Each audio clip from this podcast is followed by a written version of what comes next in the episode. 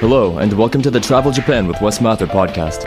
In this series, we explore living, working, studying, and of course, traveling in Japan. I hope to inform you on how to travel smart, safe, and with confidence, all while hopefully having an amazing time abroad.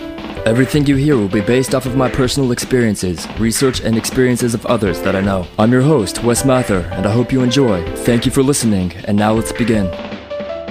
So, Season 1, Episode 2 will start off with three new segments, those being a news update at the beginning where I'll cover current trending news topics in Japan. Second will be the voice message segment where I answer all the questions I've received pertaining to Japan in general or the first podcast or really anything that anybody wants to ask or say to me. And finally, at the end of the episode, I will have a segment where I teach some Japanese words and phrases that pertain to what we covered in today's episode. So, let's begin with my first segment this podcast's very first news of Japan, and I'm gonna begin with something kind of heavy, but we will cover this past week's news in Japan on the coronavirus and the Tokyo Olympic plans, as well as lifts on the travel bans in Japan and the Demon Slayer movie and anime news.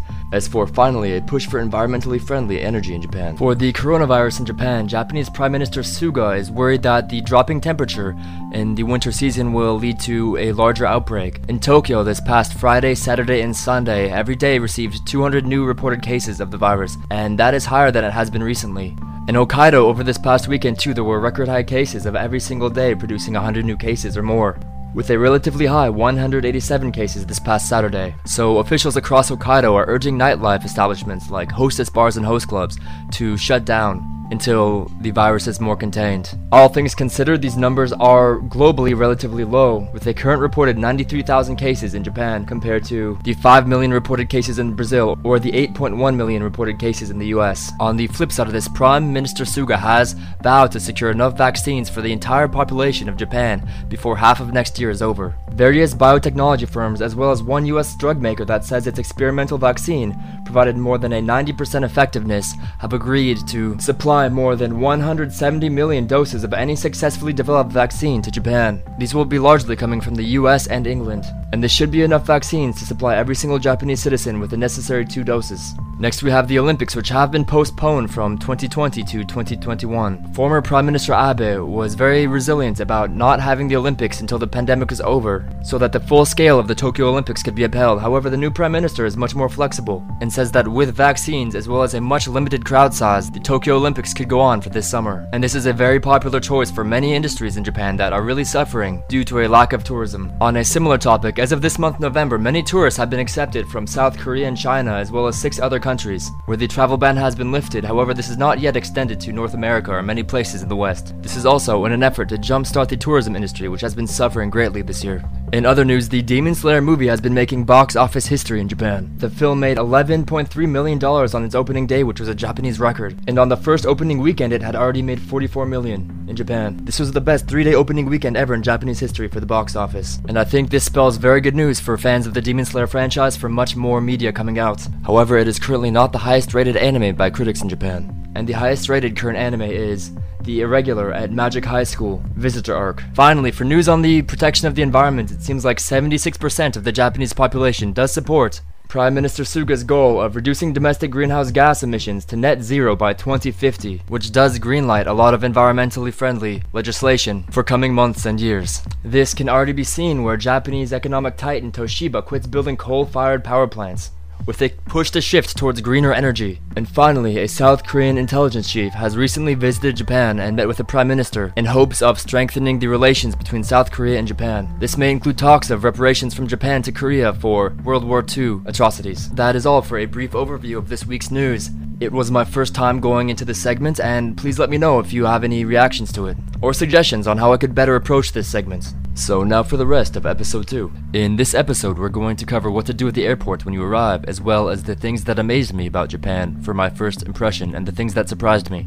Also, my welcoming orientation for my study abroad program, which covered a lot of important cultural tips. And moving into my apartment, as well as apartment selection and finding places to stay in Japan overall plus the Japanese language class placement exam all the way up to my very first class. In my last podcast, I covered the Japanese study abroad application process, as well as how I prepared myself to come to Japan. So if those are things that you have interest in, please feel free to check that out also. I'm excited about this episode because coming here for the first time was a very pivotal point in my life, so I can't wait to share that. I'm also very proud of the friendships I made here and the people I got to connect with, so I get to start to touch upon that. Even though leaving my comfort zone made me very nervous, for a lot of these initial encounters, they ended up being very fulfilling. These are not completely unique experiences to me, but I think I got very lucky with some of them. So I hope that you can as well after hearing some of my travel stories in a new place with a new culture. Also, in the middle, we're gonna take a break to answer some questions that I received about my first podcast and some questions about life in Japan in general. As always, thank you for listening. I am Wes Mather, your host, and let's begin. So I left off in episode 1 when I had just boarded the plane and we had taken off. I enjoyed the plane ride, they had solid food, snacks, and drinks, and I think I mainly watched movies the whole time. A little bit too excited to sleep. I remember watching It Follows and Interstellar. I'm often cold on airplane flights, so I'm glad that I wear a lot of layers even in the summertime. And being on an airplane makes me feel like I'm in a space movie or a space anime, so I listen to a lot of EDM. Anyway, I had my quick layover in Korea, which is a fantastic place, and I'd probably like to talk more about it there, but this podcast is mainly sticking to what I know in Japan. So I had some delicious spicy noodles, and admired everybody's sharp fashion, and I set off on the final two hour plane ride to Japan, where I would be landing in KIX, Kansai International Airport, an airport which I love. So, first order of business when you're traveling to any other country is filling out the customs declaration form. For Japan, they'll ask you the address of where you're gonna stay when you arrive, your planned arrival and departure dates, birthday, passport number, and so on. Additional questions are if you're carrying any prohibited items. This would be like boxes and boxes of cigarettes, where they might wonder if you plan to sell them, so I often just check no for all of that. Finally, you will be asked if you're carrying more than $10,000 cash on you. So, major points to you if you are, but I was definitely not. And definitely credit card use in Japan as well as Japanese accessible global banking makes this fairly unnecessary, even if you do need 10,000 in cash real quick. And yikes, I am starting this off with talking about more paperwork, so I'm just gonna finish up by saying I think it's helpful if you remember to bring a pen to fill this out, and possibly a screenshot of your address in Japan or your Japanese address written on a piece of paper. So there are a couple prominent international airports in Japan that you might be arriving through. These would be Tokyo's Narita or Haneda. After that would be Kansai where I came in. And in between those two is the Central Japan Airport in Nagoya, which is actually very much in the center of Japan. And Kansai International Airport blew me away with its extremely modern architecture and also the fact that it's built on a man-made island. This coupled with my excitement for landing in Japan set the foundation for an unbelievably amazing first impression. Our plane landed, which somewhere in the back of my mind still is always a bit scary to me. The anticipation for the plane to hit the ground and the big boosh when it does. And I remember seeing the flight crew waving to us from the runway. This was my first exposure to something in the Japanese work ethic, where I feel like people really take care and pride in even small elements of their job. First thing I remember when I stepped off the plane was how hot and humid it was there in the summertime. Los Angeles is a comparatively dry place, even being by the ocean. I guess California at the end of the day is a desert. The bridge to the terminal from the airplane ended, and once again I was in a cool, air conditioned place with huge windows and stainless steel architecture. And now it was time for me to go through immigration. I was prepared to explain myself in detail, I had my passport and my visa ready, and I anticipated a ton of questions I would have to answer to prove that I was not suspicious. When it was finally my turn to talk to the immigration officer, they asked me in pretty good English why I came to Japan, and I told them to study abroad here at Osaka University. And they said fantastic and looked at my paperwork, and I was good to go. I was legally inside of the country. I really expected it to be a bit more difficult for some reason. So, other times I've entered the country for a student visa or a work visa, there have been more questions. Sometimes, where am I going to stay? And I would answer with a friend or give the address of a uh, Airbnb I was renting or my apartment. And if you're coming here for a tourist visa, then you basically present your passport and you get a stamp clearing you for being here for 90 days, and it's free and it's that simple. Sometimes also the questions of where you're staying, how long you're going to be here when you depart, and what you plan to do here. I've always had great experiences with immigration here. That, of course, is if you have a passport from the United States or a passport from most Western countries. However, it is trickier from some countries, namely China. I think you have to have a visa here that you have to apply for for quite some time in advance. Anyway, I collected Anyway, I collected my checked bag and I passed through customs and I was good to go. Now, here's my self-created list of things to do when you arrive at the airport in Japan. Number one is currency exchange, where you exchange the cash that you brought with you into Japanese yen. Even though many places in Japan are accepting credit cards more and more every year, it's a great place to have cash on you for uh, cash-based businesses because Japan is also greatly still a cash-based society in many in many regards.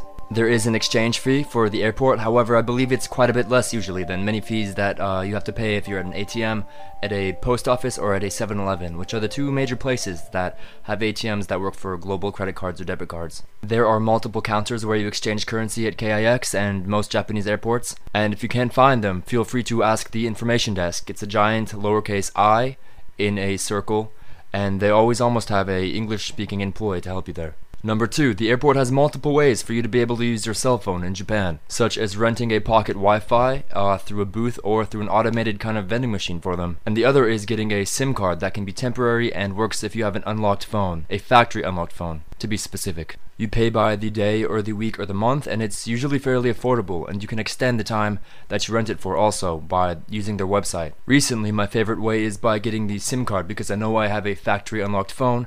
However, at the time, I had no idea what that was, and I just got a pocket Wi Fi, which worked very well. You just have to make sure that you charge it frequently. Many foreign carriers like AT&T for example also have a global data plan. For example, when you go to Japan, automatically you'll get a text message saying that you can have data in Japan for about $10 a day. And this is the most convenient without a doubt, but most likely the most expensive. And again, the people at the information booth can help you with all of this stuff as well when you arrive at any airport in Japan. Number three, all airports I've seen in Japan have a shipping service that will, for a pretty fair price, ship your suitcase to the place that you're going to be staying. This, of course, is not a necessity, however, carrying a huge suitcase around with you, or multiple, while you're trying to navigate the subway system of a new country for the first time can be a hassle. And after a long trip, there's nothing I like more than surrendering my suitcase to the company. In many cases, it's a company called Kuroneko, which means black cat, and you'll see a image of a uh, black cat carrying a younger black cat in its mouth and they'll take care of the rest for you if you provide them with your address. Usually it takes anywhere from half of a day to a full day. And one time I did lose my suitcase, or rather someone at the airport lost the suitcase, and it was not at the checked baggage claim, so I reported it at the information desk, you guessed it, and uh, two days later they sent it to my apartment for free of charge through the same service. And last thing would be to pick up your ICOCA card, Suica card, or transportation card at the airport.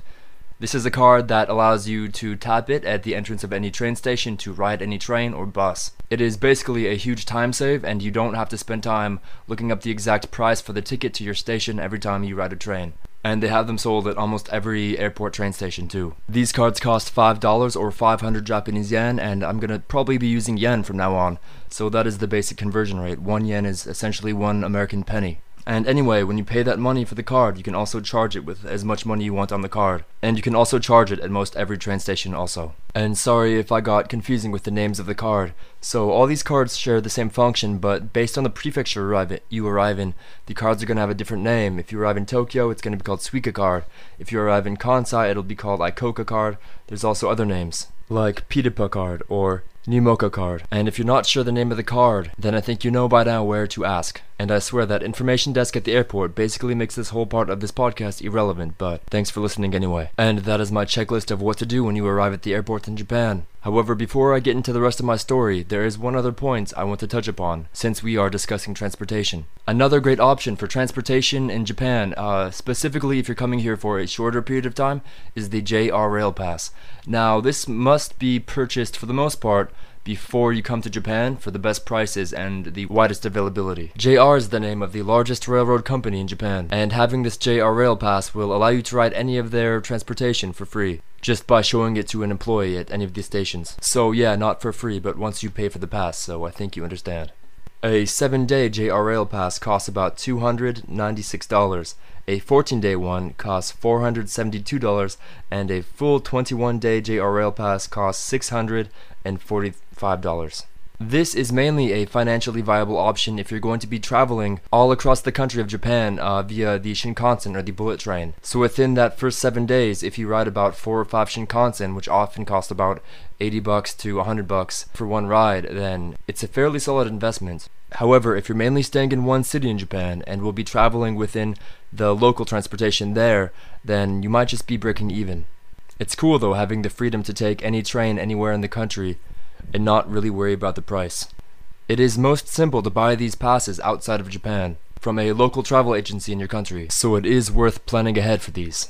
So, back to me, a clueless Los Angeles boy in a Japanese airport speaking zero Japanese. Due to a very helpful email from the Japanese school, I was able to take care of that previous list from options 1, 2, 3. I exchanged my dollars for Japanese yen, I got my pocket Wi-Fi, and I sent my baggage all the way to my apartment, which the school had also set up for me, and I will get to that later. But now, even with the help from the amazing people at the information desk, I was standing by the train station in the airport very confused. And here is where I can begin to introduce some of the amazing people that took part in my life in Japan, and how much I appreciate the parts they played, really bringing me to where I am today, and who probably really shaped my path inadvertently and without knowing. This is when a girl called Sasha came up to talk to me. So I was staring at the map of places to go by the train station and the airport, and I was pretty confused to be real. I was feeling that I did kind of jump in over my head, and even though all the station names on the map also had English, I had no idea where to go. For the very first night, every student was supposed to meet at a hotel in a station called Ibaraki Station, so that everybody could be in the same place when we had the first orientation the following day. I have done three separate exchange student programs, and all of them began with meeting at a hotel beforehand, so that people could arrive at staggering times from different flights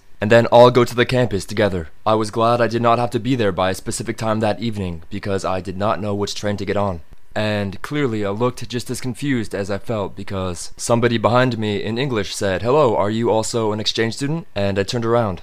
And this girl with long black wavy hair and glasses asked me if I was also trying to get to Ibaraki Station. I was pretty surprised and definitely relieved, and I did think it was the biggest coincidence that somebody from my same program could have found me, but then I realized why, and she was also with another girl with short brown hair and apparently she was asking a bunch of people that looked like they could possibly be exchange students uh, if they were from our program. And she introduced herself as Sasha, and she introduced the other girl as Rose, and I soon found out that Sasha was one of the most outgoing and together people I had ever met, with a very sharp and bubbly personality, is the way you can tell by the way she approached strangers and found two people that were in her program before she even left the airport. And she had already found the train that we have to get onto to uh, get to our hotel. Sasha also helped Rose and I purchase our ICOCA cards, which are those transportation cards that I was talking about earlier. And of course, if you are traveling here and an outgoing friendly stranger does not come up to help you find your train, I believe there's a lot of assistance available at the help desk, at the information desk, and at the uh, from the station attendants too. And KIX and all the Japanese airports I've been to have stations that lead directly to the uh, different parts of the cities as well as buses that go all over Japan. And for us, it was the subway leading straight out of the airport into the city of Osaka. We tapped our newly bought transportation cards at the station entrance, and we were out of the airport and into Japan. It was nighttime at this point, and I do remember looking out over the nightscape. And the closer we got to the center of the city, the more I remember being blown away by the magnitude of the industrial architecture of the view. There were huge, huge, huge apartment complexes, and many of them seemed to go on for blocks, which was amazing. If you're coming from a big city yourself, I don't think this will be that shocking, but even coming from Los Angeles, where our skyline is relatively flat, and even with only seeing the nightlights, it was pretty stunning. So I talked a bit with Sasha Sasha and Rose on the train, and helpful thing number two Sasha did was introduce us the Line app. Now, Line is an app that is used by almost everybody in Japan to message each other, and she suggested that we start a group chat for people in the exchange program to basically share information and plan things together. So I downloaded the app with my newly found pocket Wi-Fi, and we started a group chat. Line is great, and basically every time I meet somebody in Japan, instead of asking for a phone number, I do ask for Line. Everyone from business executives to people I meet at a party. I'd say it's more popular than Instagram and it has a great way to communicate with groups and there are great ways to share photos and the photo quality is actually pretty good compared to Instagram messaging. You can add people by QR code or by like shaking your phones together if you want to add like four or five people at a time.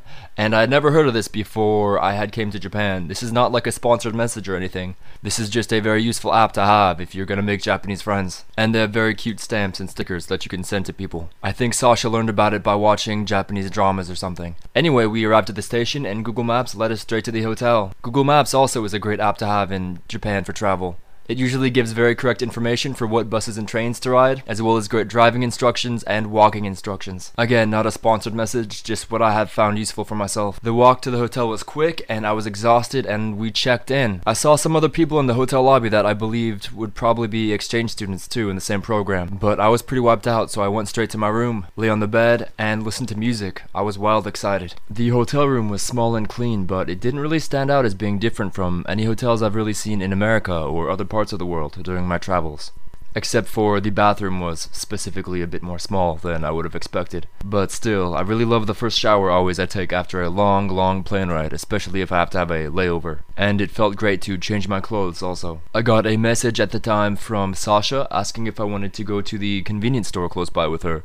And I was pretty tired, but I was really excited to check one out after seeing them in a lot of Japanese media, so I said sure if she could wait for me to be done getting ready. I met Sasha and Rose down back in the lobby. Sasha was very talkative, and Rose was actually pretty quiet, but she seemed extremely friendly also. I think that if I'm around somebody that's kind of quiet or shy, I can definitely be the one that kind of carries the conversation.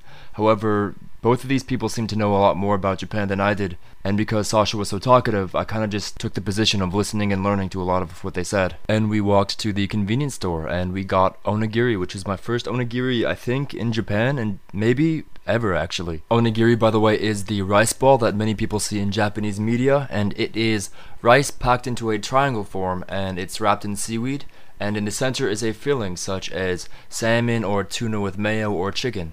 I thought that salmon would sound good, so again, Sasha helped me find the one that said salmon. These are like a dollar each, and they're at every convenience store in Japan, and I think they're delicious. However, I could also not stop myself from buying a lot of snacks that I hadn't seen anywhere else before either. Like steak flavored chips, or some gummy candy that had Pikachu on them, the Ramune soda that has like the marble in it that you pop in, and some chocolate milk with some cute looking anime girl on it. Rose and Sasha thought it was kind of funny that I bought so much. And here is the first thing that surprised me about Japan was how much food the convenience store had and how literally convenient it was. They had pre-prepared curry, ramen, udon, and a lot of other vegetable based sort of foods. They had a whole aisle of instant ramen, and they had a full assortment of heated snacks at the front also. My favorite is the spicy chicken called Spicy Chicken. Also the Nikuman, which is like a pork bun, and the Pizzaman, which is a the same as a pork bun, but it's pizza flavored.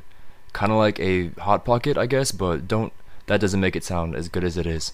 It is delicious. And for anybody listening that's going to be traveling Japan for the first time, a convenience store is a great place that will always have an open toilet and ATM. And the ATMs here work for most Western banks too. I was using Wells Fargo and I could withdraw money in increments of 100 US dollars, which is 10,000 Japanese yen, from any convenience store ATM. But you can do so much at these convenience stores actually. It's where you can buy bus tickets and train tickets, as well as concert tickets or tickets to amusement parks, like Tokyo Disney or Universal Studios Japan. It is also where I paid my gas and power bills once I got an apartment. It is a very convenient place, as the name suggests, and the most prominent convenience stores or konbinis in Japan are 7-Eleven, Lawson's, and Family Mart.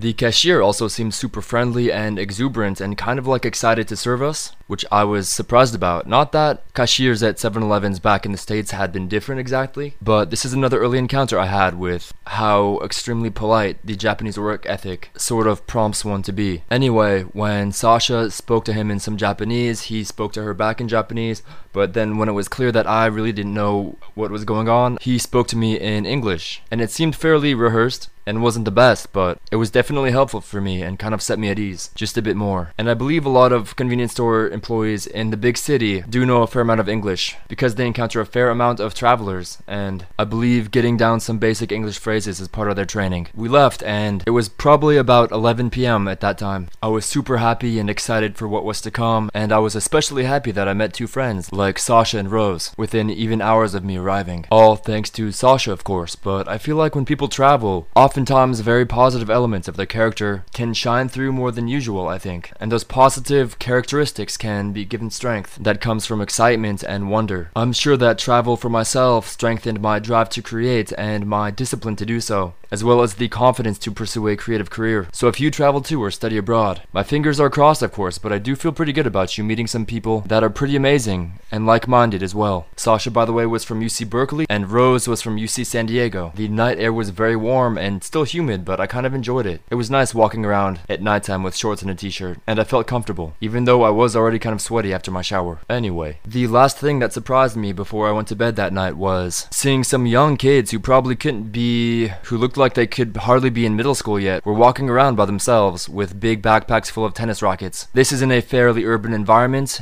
in a place that wasn't even specifically well lit, so I commented on that and wondered aloud if those kids were okay, and Sasha and Rose told me that Yes, Japan is an extremely safe place with an extremely low crime rate, and being here for a collective four years or so, I now definitely know that to be the case. Anyway, I got back and I slept super well that night. Alright, and now a brief change of pace. We are now going to be going into this podcast next new segment, which is answering voice messages that I received from all of you. If you don't know already, I have links in my YouTube and my TikTok and on my website about how to send me a voice message. The link is anchor.fm forward slash Wes Mather forward slash message. I can then feature your voice message on the next episode of this podcast. This time around, we have five submitted comments and questions. And here's our first message from Melody. Hello, my name is Melody, and I live on the west coast of the US. And I wanted to start this off by saying thank you so much for your TikTok videos and all the information you share. Because um, currently, I, I've been writing this book for about a year uh, about Japanese and the mythology and culture and whatnot. And I've never been there. I've only know like been learning about Japanese things and culture for about a year and a half. And it gets hard finding information sometimes. So thank you. Um, but one of the biggest questions I have that is hard to find a good answer for is how do people currently feel about kami and yokai? I mean, I know Shintoism is a religion, but it has a lot of mythological aspects to it, and I'm not sure how people feel about it today and how they view it. Um, so that's my question, and I hope you get to this in your thing. And yeah, bye. Hey, Melody, thank you for watching my TikToks. That means a lot to me, and that's exciting about your book, too. Honestly, that sounds like something I would very much want to read, so I'm looking forward for it to be done. That sounds like a lot of research, so keep it up. I guess one of the main things that I could add are the personal things my friends have told me about Shintoism in their life as well as as well as spiritual experiences they have shared with me, as well as when I was curious about some stuff like that. The Japanese blogs I've encountered that had first-hand experiences of encounters with yokai or spirits that usually have roots in the Shinto religion. So the conversation about ghosts or demons in Japan does come up every once in a while because I think it's kind of a fun thing to talk about with friends while drinking or a question for a date every once in a while if they've ever seen a ghost or if they believe in something like that. And I'd say I'm more on the side of being surprised at how many friends in Japan I have heard do believe in some sort of supernatural stuff. Even though like only 1% of Japan or less than that actually believe in any sort of western religion, I think it does come from the fact that almost more than like 83% of Japanese population do follow Shinto traditions, even if it's not a spiritual thing, such as praying at a shrine at New Year's and the Shinto wedding practices, not to mention the hundreds of remaining Shinto shrines in every prefecture. So, growing up, most people in Japan do have exposure to the belief that there is some sort of spirits in almost everything in nature. That being said, I think of all the conversations, I really only had one friend who really feels like they felt something supernatural. And they shared that story with me in full, which is what I will repeat now. So my friend grew up in the Japanese countryside in Yamanashi, and he said that when he was a kid, there was some stray cat that would hang around his like house and his yard all the time, and uh, they would feed it and they would kind of take care of it a little bit. And he said at nighttime he would have dreams that he could like talk to the cat like every once in a while. So because of this, he always said he really enjoyed having it around as a kid. And one morning before he had to ride his bike to school, he remembered the cat was like whining and making like a big scene and causing like a lot of trouble around the house, which it had never done before. He said he remembered that day because another significance it had is that school was cancelled that day due to a bear sighting in the town and it was announced all over the town loudspeakers and he said school was cancelled for like two days until they could be sure that the bear was no longer around. And he said after that the cat never acted strange again or anything either.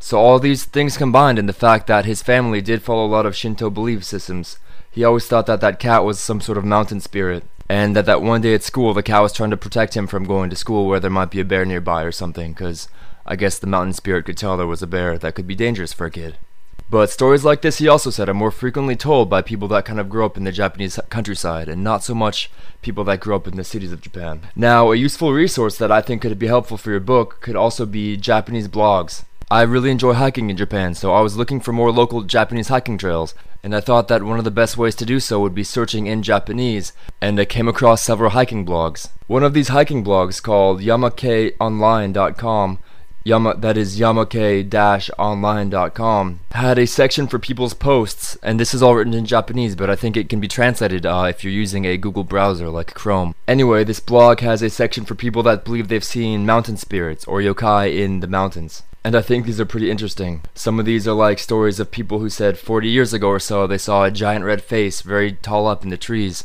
in the forest, and that image always stuck to them and one of them tells a story of a guy who used to go up in the mountains when he was young, and one time he got lost, and it was snowing, and he thought that he would not survive the night, actually. But he said some sort of mountain spirit took control of his body and basically led him down the mountain back to his town. So this blog could be helpful, and many of these blogs are only in Japanese again, especially ones I've found about urban legends. But they can be translated, of course, and I think these could be some interesting first-hand accounts. Maybe searching yokai in the Japanese kanji, yokai buragu, and buragu would be in katakana. And good luck on your book, and I'm actually from the west coast of America myself, so that's great to hear from you. Thank you so much for your question. Alright, so here's what's next. Hey Wes, I would just like to say that your videos are awesome and you're a huge inspiration to me and you really helped me with uh, learning about Japan and helping me just to strive for my goal to eventually attend college there. Um, my question would be Do you think finance is a good field to enter for Japan?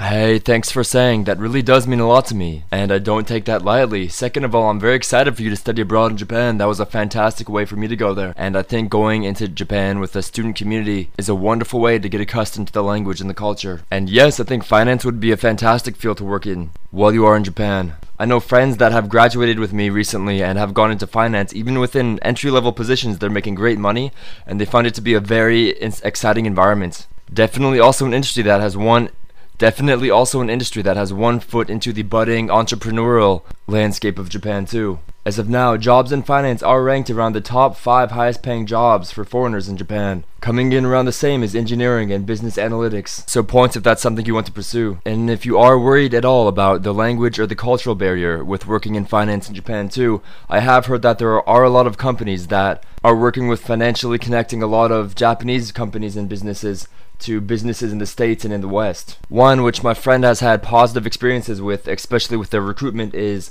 is Robert Walters Japan, uh, banking and financial services. And he says that the more global side of business in Japan is a very exciting place to be at this time. So thanks again for your message, and I hope that helped.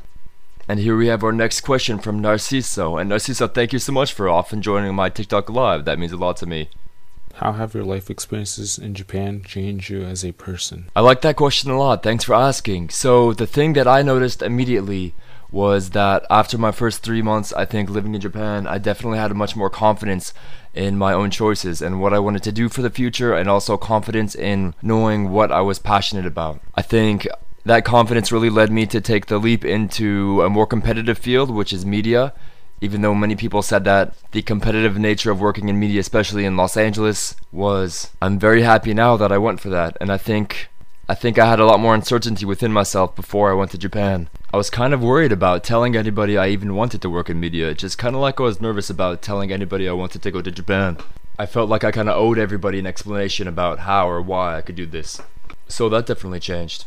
Uh, other things I didn't really notice right away, however, after talking with others about their experiences, I think I've come to see that living abroad has definitely made me worry less about small things and be more flexible. I think seeing how big the world is and seeing how different a culture can be can really open eyes to new perspectives, which can make seemingly tricky situations less daunting or impending seeming. I hope that makes sense also now after seeing that I can live in Japan and also learn a new language, I feel like I can do more than I previously thought I could. And I think that does kind of make it so I hesitate less before embarking on something new, because kind of a fear of failure is less of a deterrent. I also think often being around such humble and kind people and in such a safe environment with so much beauty has make has made it so I do appreciate smaller things in life and also emulate those positive behaviors myself. I hope so at least. So yeah, thanks for asking. And now we have our next comment from Max. Hey Wes, how you doing? It's Max.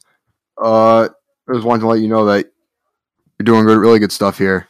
Uh, keep the good work. I love seeing progress, and I love seeing what you're doing. So, uh, yeah, just keep doing amazing things. I love what you're doing. Thank you. Hey Max, thanks so much. That means a ton to me, honestly. And I'm so happy you joined the Discord and we connected there. And I know everyone else in the Discord community always enjoys you there too, so that's really cool. And I appreciate you uh, saying that. That really means a lot, and that does give me motivation. So thanks. I won't forget that. Cheers. Definitely hearing something like that keeps me going to like spend some extra hours making a video or spend some extra hours doing some research for the podcast. So it's very much appreciated. And I enjoy this a lot too. So I enjoy the fact that other people enjoy what I enjoy even more. And okay, let's see what's next. Hey, I am from Canada. I'm in the 11th grade, and I would like to travel to Japan in the future to for personal reasons like travel, learn a new culture, and possibly have a future there if possible.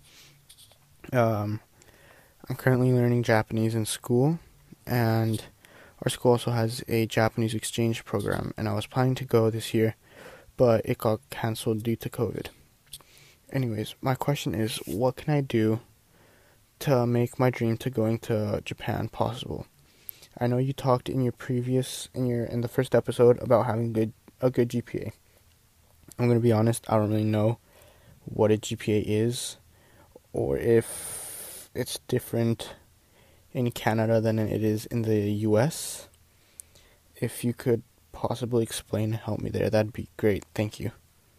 Hello from Osaka to Canada, and that's exciting about your dream, and I'm really sorry to hear about your exchange program being cancelled. That's rough. However, I hope further options continue to present themselves to you. And I do again think that study abroad is a great way to go to Japan. I'm not sure if you're planning to go to a university, uh, whether a two year or a four year or even a trade school, after your high school experience. However, if you do, many of those do have exchange program options as well. And yes, GPA is just your grade point average so how an A translates into a 4, and just a way to quantify uh, grades more universally across different educational programs.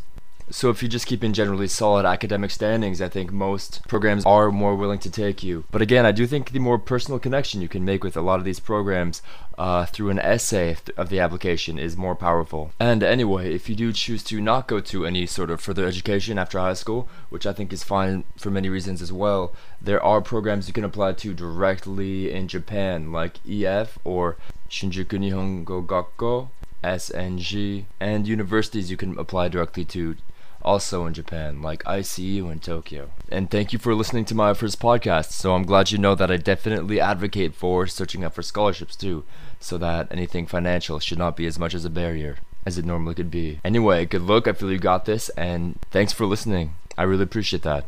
So that is all of the messages I have for the first time doing this segment. Once again, if you would like to submit a voice message that I can answer for my next podcast, please do so at anchor.fm forward slash wesmather forward slash message. And now I will continue with some of the experiences from my first time in Japan. I woke up early for orientation, being sure not to be late, and that's when I encountered my next surprise in Japan, which was the Japanese toilet and the bidet. So the hotel toilet had a control panel on the right side of it, and if you have seen my TikTok video on the Japanese toilets, then you have seen what this is like. However, basically it had a heated seat and it had a button for noise in case you wanted to be discreet, and then it has the bidet, which if you're not familiar, that is something that cleans you after you're done going to the bathroom with water. And I kind of made a promise to myself that I would definitely be outgoing and open minded when I came to Japan and try to try every new thing I could encounter. So I went for it. I pressed the button, and yeah, that was an experience. So, with my first morning in Japan already being fairly exciting, I went down to the orientation and they had free breakfast there, which was delicious fruit and some crepes and waffles, which I myself am a fan of. Looked around with interest at the 35 or so people that I would be studying abroad together with that summer. And here enters a figure that was pivotal for my whole study abroad experience. The head of the study abroad program at Osaka University, Judy. She was an older woman with silver blonde hair and piercing eyes, and she only introduced herself by her first name, following with the fact that she had lived in Japan and been happily married here for 30 years Judy began the orientation by saying that she was certain that this would be a life changing experience for everybody in the program, all positive and negative experiences included, and that she was excited for us. She said she knew that a majority of the participants in the summer program at Osaka were beginners in the Japanese language and had zero to little experience with Japanese culture. And she said that was fine and that was a fantastic place to be. I quickly found her fairly trustworthy. She didn't seem like she was one to play around,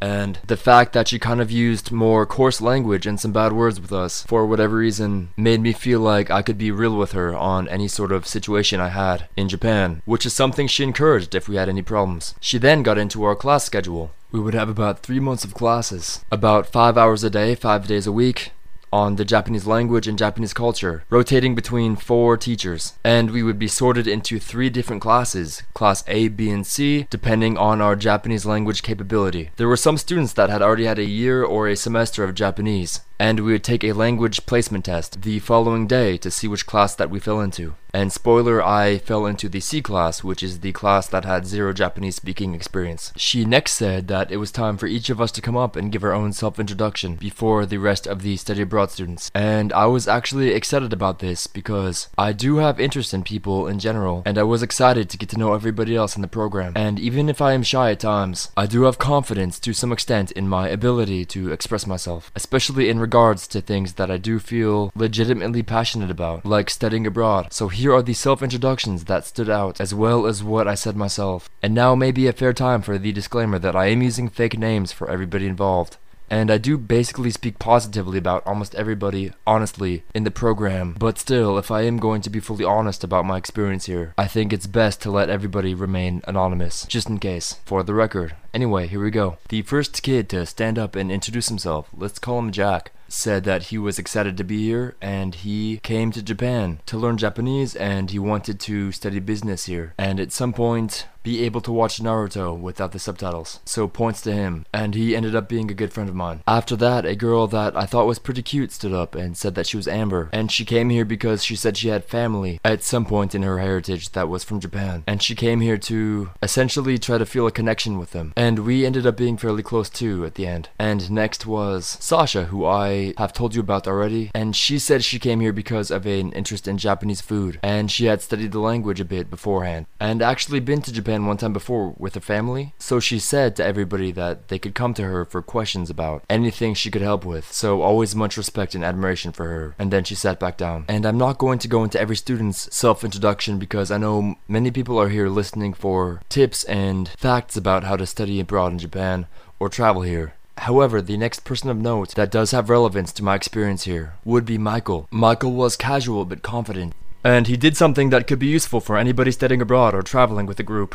This was make a Facebook page that everybody could join if they wanted to. That way we could all share our photos, and also more easily plan group activities. And none of these study abroad programs I have joined have done this by themselves. It's always been a student that kind of takes it upon themselves. And it ended up being a great way to connect with people and see all the photos that everyone was taking. And Michael ended up being one of my best friends in the program too. And it's so valuable, I think, having somebody that you enjoy spending time with when you travel. So I'll just skip to when I stood up and volunteered to give my self introduction. And again, when studying abroad and learning Japanese, a self introduction is something that you're going to go through over and over again, whether it be in a new class or your whole study abroad group or a school club or circle. I was nervous the first time, but it's something I got used to. But I just gave my name, Wes Mather, and I was interested in learning Japanese and studying photography and video production. Also, that I had zero Japanese experience, and I was excited to get to know everybody. This is basically something I said over and over again, and eventually was saying in Japanese. よろしく、私は Wes です。趣味は写真を撮ることと、ビデオの編集のやつです。あ、日本 Nihongo no Benkyo wo. Yoroshiku. Or something like that. Anyway, the last part of orientation that I'm going to touch upon that could be useful are some traveling Japan mentalities that Judy laid out for us to follow. She jumped into possibly hypothetical, tricky situations and asked, if you find that you have a disagreement with somebody while studying or traveling here in Japan, what should you do? And a student at the time raised their hand and said, talk something out with them until you find a mutual agreement.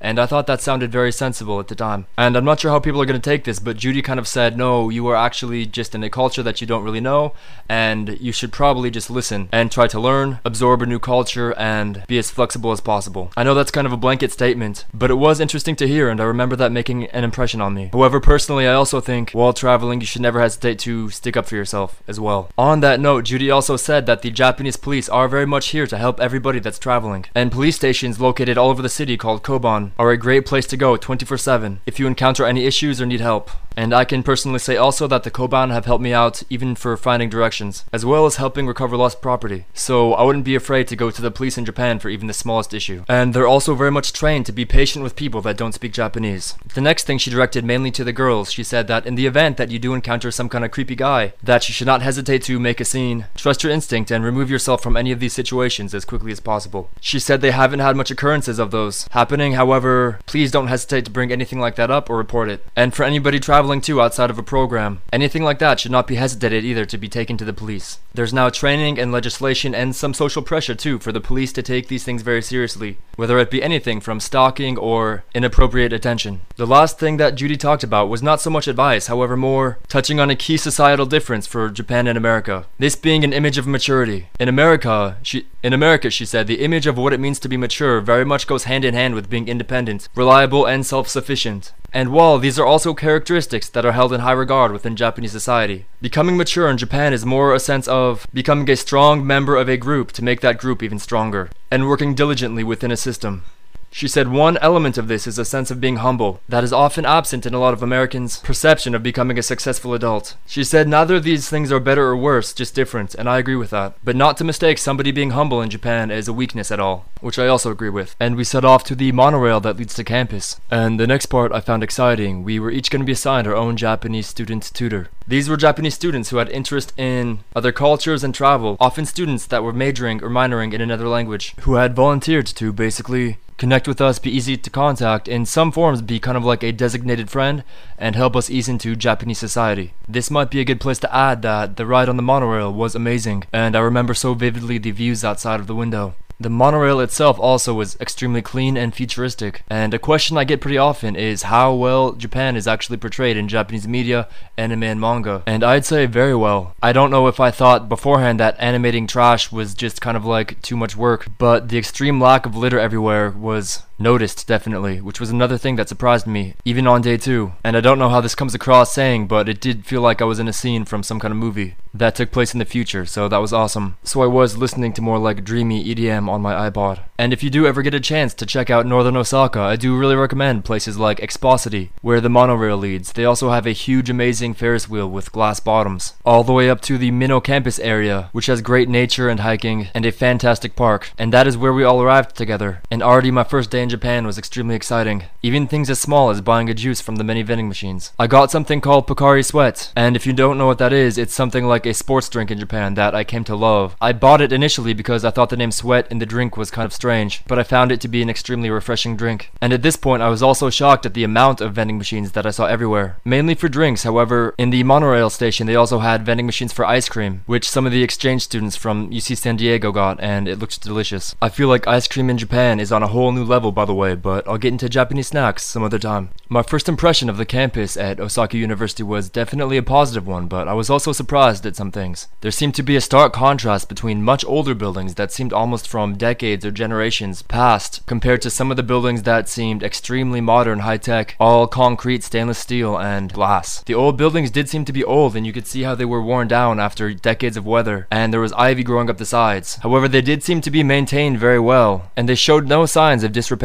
Later, I did kind of realize more things that did kind of seem to be like vestiges of the past, like Rolodex systems and fax machines in the library, as well as a manual catalog of the books that were not registered on a computer. And I did find this very interesting. I personally find older buildings kind of romantic sometimes, especially if that building is a school for some reason. It makes me kind of wonder about generations of past students and what their lives were like. All over Japan also I've realized, even within city bureaucracy or bigger companies, older things like fax machines, carbon copy paper, and chalkboards are still used pretty often. And this can often be side by side with like a cafe where a robot will serve you some kind of sparkly cupcake so that is interesting to me. This campus was on the outskirts of the city, and I've definitely noticed the maintenance and continued usage of older things in the more rural parts of Japan. It's like going for a vintage aesthetic, but just for the functionality, not for any kind of image. But that tangent is over. And it was outside of that library I talked about that we met with each of our individual tutors and said goodbye to Judy after she gave us her phone number and her line account and said to contact her with anything or any problems we had.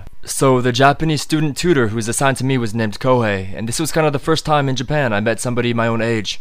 He was a very sharply dressed guy, a bit shorter than me, with neat hair and glasses. And he introduced himself to me and said that he'd be taking me to my apartment. This is where we separated from students that had homestay families. The rest of us were going to be walked to our new apartments by our new tutors. Each of us was assigned our own apartment in one of the complexes in the surrounding neighborhoods.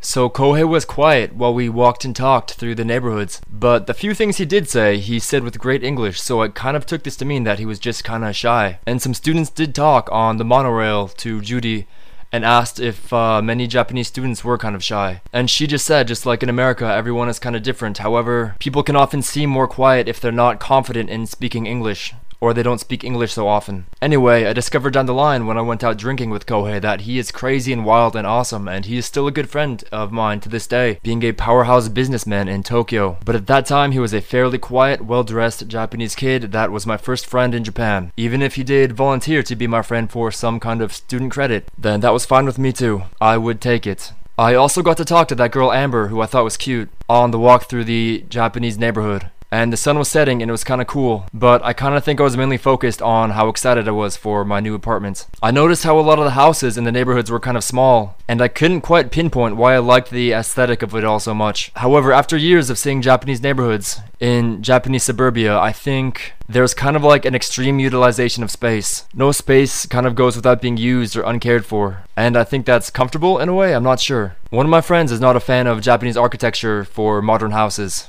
saying it kind of lacks expression, but I actually kind of enjoy the simplicity of a lot of it. I think that does kind of make small, more subtle uh, architectural choices stand out and really pop. So I said bye to Amber and I found my new apartment. It was on the second story of a two story apartment complex. And it's funny, I remember saying in the application that if at all possible, I would always love to have a westward facing window because I like the light of the sunset. And they gave me that too. So I think while planning, another note for anybody is don't be afraid to ask for things that you want. I always am kind of nervous or worried that I'm going to be asking too much.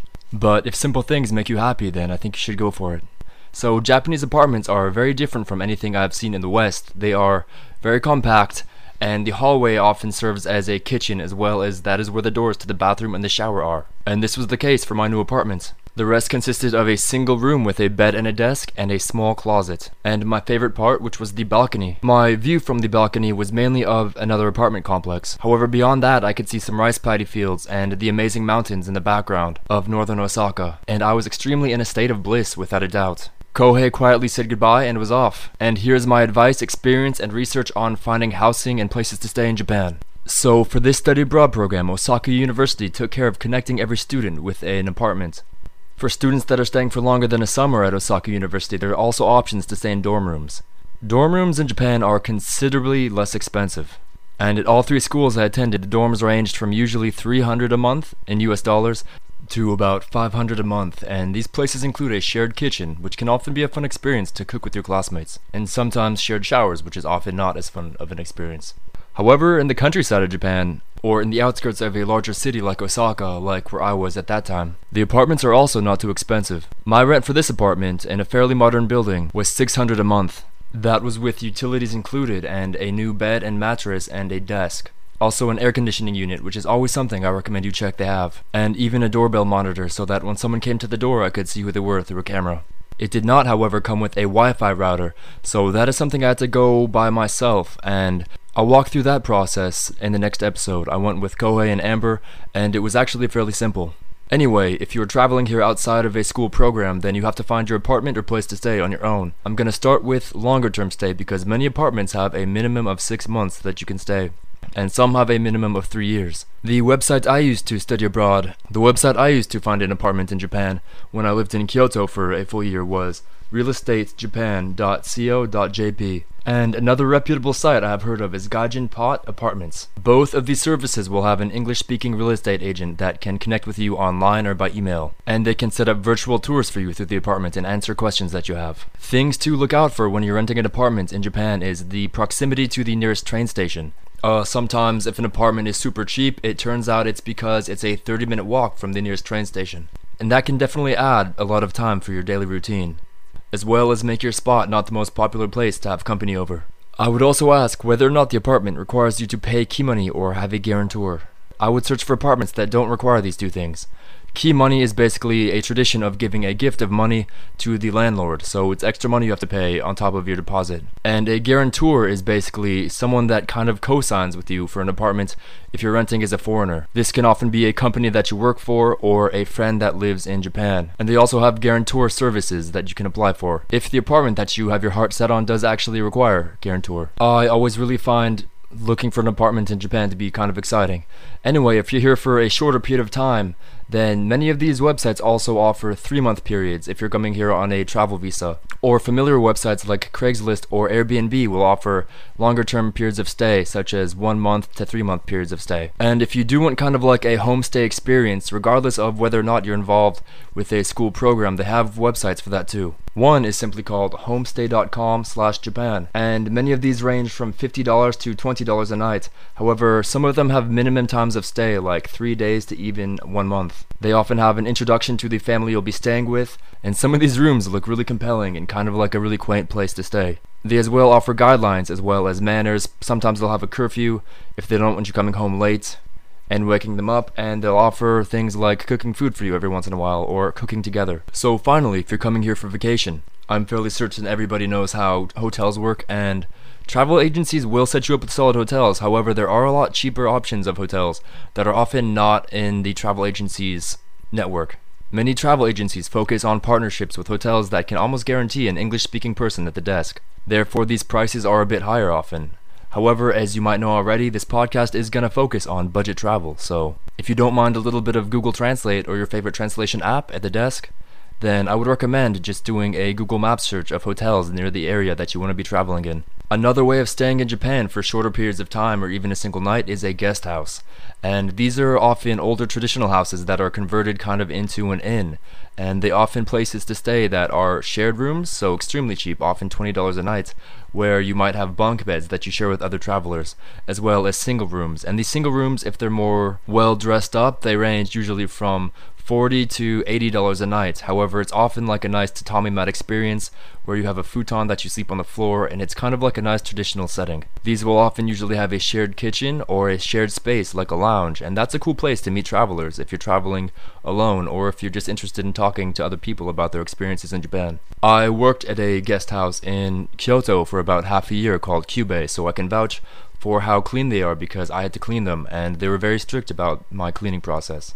Another one I've had a great experience with is in the Izu Peninsula called K's House. Both of these places also offered kind of like a deal. It's kind of beside the point, however, you could stay there for free if you also worked and cleaned there for free, too. Um, so that is something I did consider for a while. Anyway, we can go even cheaper with capsule hotels and even manga cafes. So, a capsule hotel, as many may have heard, is almost just like a hole in the wall. They're usually really high tech and kind of modern, and it's almost just like a loft or a tube that is covered with cushions, and then they have bookshelves and often a TV, depending on the quality. And if you're not claustrophobic, I think these are a great experience. These can range from $20 a night to $100 a night to some of them that have like your own personal window in the capsule that looks over the city. And manga cafes, which can be anywhere from $13 a night to $30 a night, are exactly that. It's a small cafe which has a large lounge where you can browse and read manga, usually often all in Japanese, but sometimes in the city they'll have an English section. And you have a booth with a computer this booth is pretty private often, however, it can often be separated by other booths by just like a little thing of wood. So you have to be very quiet in these, but you can have a full night of reading manga and using the high speed internet that they provide headphones for, if you don't mind sleeping on a cushioned floor. I will sleep in a manga cafe often when I have been out with friends and I missed my last train home and I don't want to keep hanging out with anybody or I don't really have anything to do, so I want someplace to stay until the first train. So then I check into a manga cafe. Some of them will require that you make a membership with them, and that just kind of requires you writing down your email as well as your address in Japan, and then you get a small card that you can get like a stamp pass on and sometimes discounts. And they're a cool experience, I would say, even if you don't really need to stay in one. It's pretty fun. And I think that does just about cover places to stay in Japan. In the remaining time of this podcast, I'm going to talk about my first night out with the other exchange students, as well as the Japanese language placement test, all the way up until my first class, where we will end and finish off with my final segment, which is also new in episode 2, which is some small Japanese words that I would like to teach you that I think could be useful and also are kind of relevant to this episode.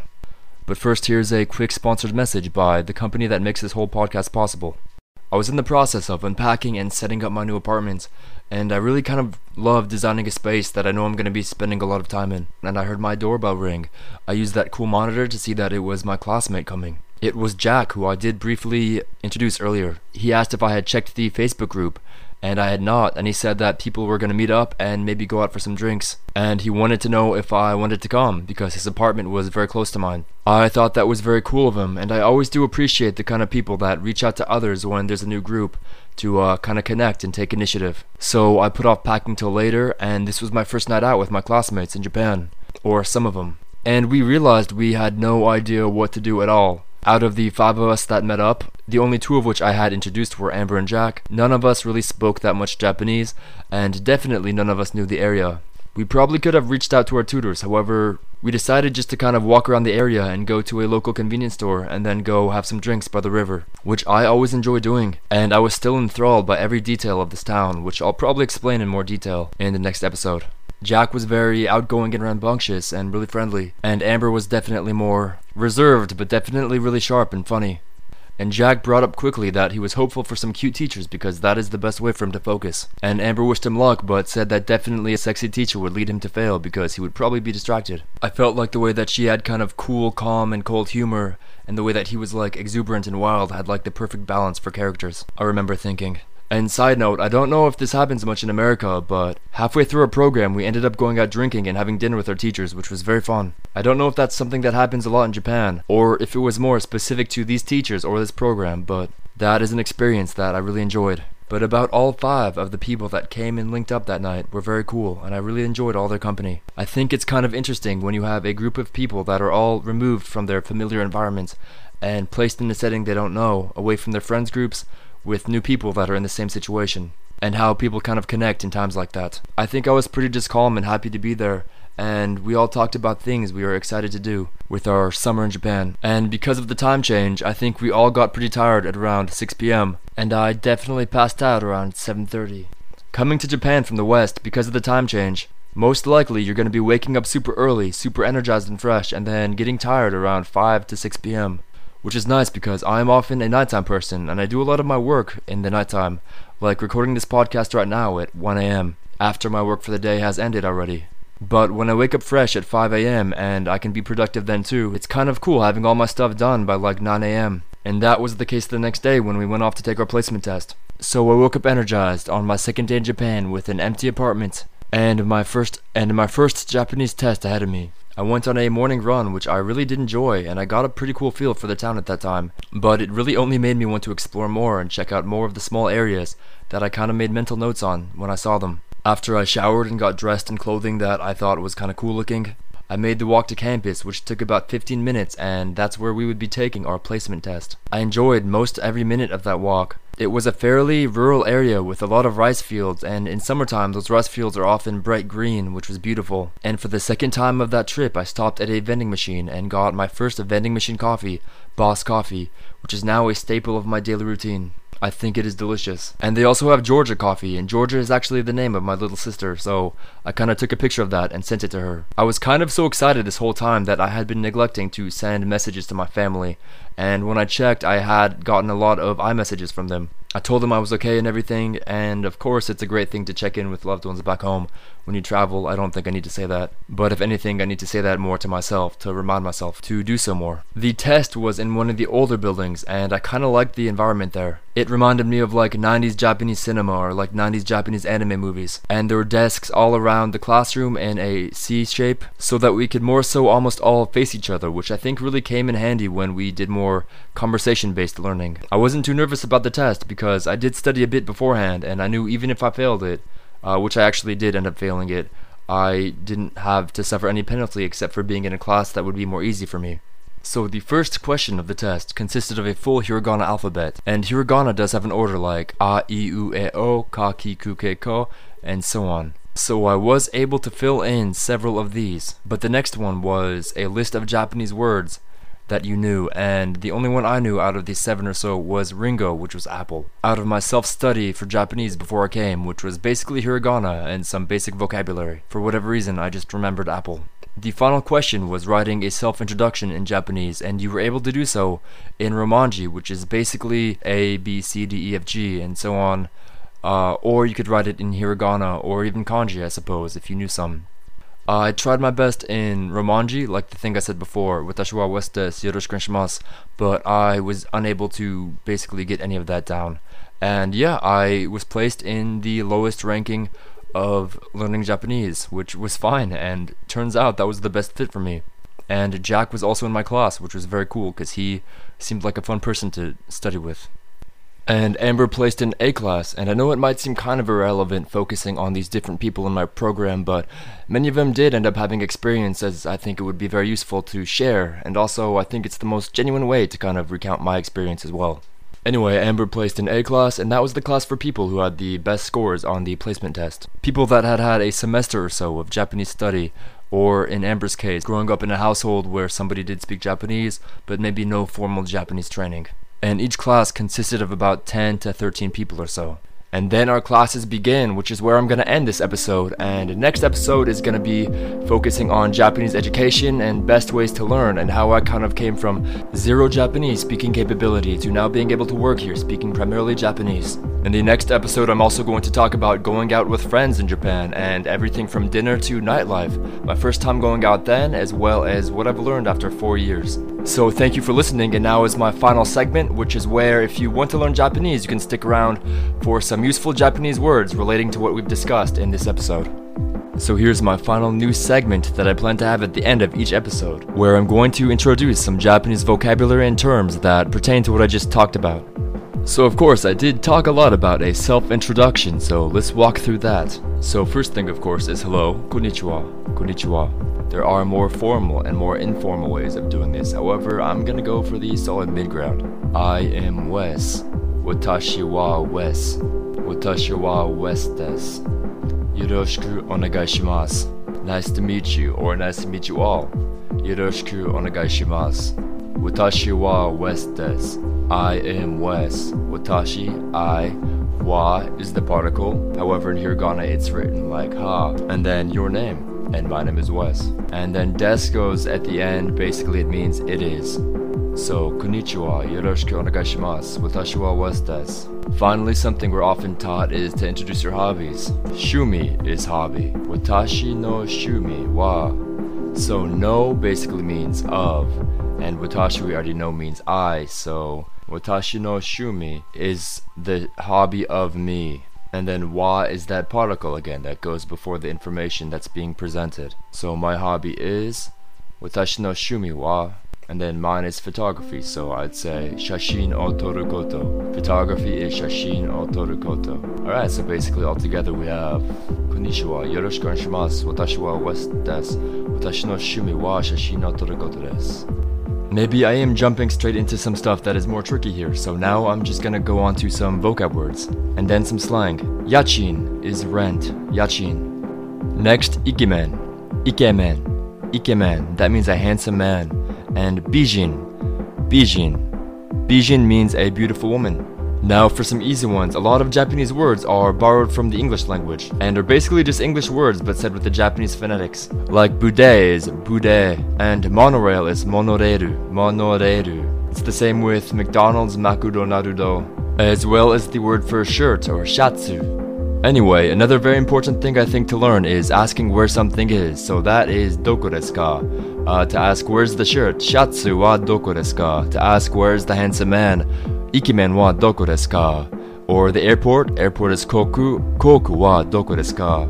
Anyway, I am gonna add more structure to these lessons at the end of each episode. However, for now, I would really just like to get this podcast out on time relatively soon. So that's all. Again, thanks for being patient with audio inconsistencies or my editing skills. This is only my second podcast, and I'm slowly getting used to talking to myself for a prolonged period of time. Also, a huge shout out to my Discord mods and admins who have helped me a lot with these ideas, and my whole Discord server is going to be playing a huge part of this podcast production in these coming weeks and months. So, if that's something you have interest in, please don't hesitate to go check out my Discord, which the link is in my YouTube channel and my TikTok bio. If you feel at all like supporting me, then please check out my Teespring, where you can buy merchandise that I have designed uh, with images based on my media excursions in Japan. You can find that by looking at Wes Mather Merch Teespring. And I think that basically covers everything. Thanks again for listening and have a great week. Until next time.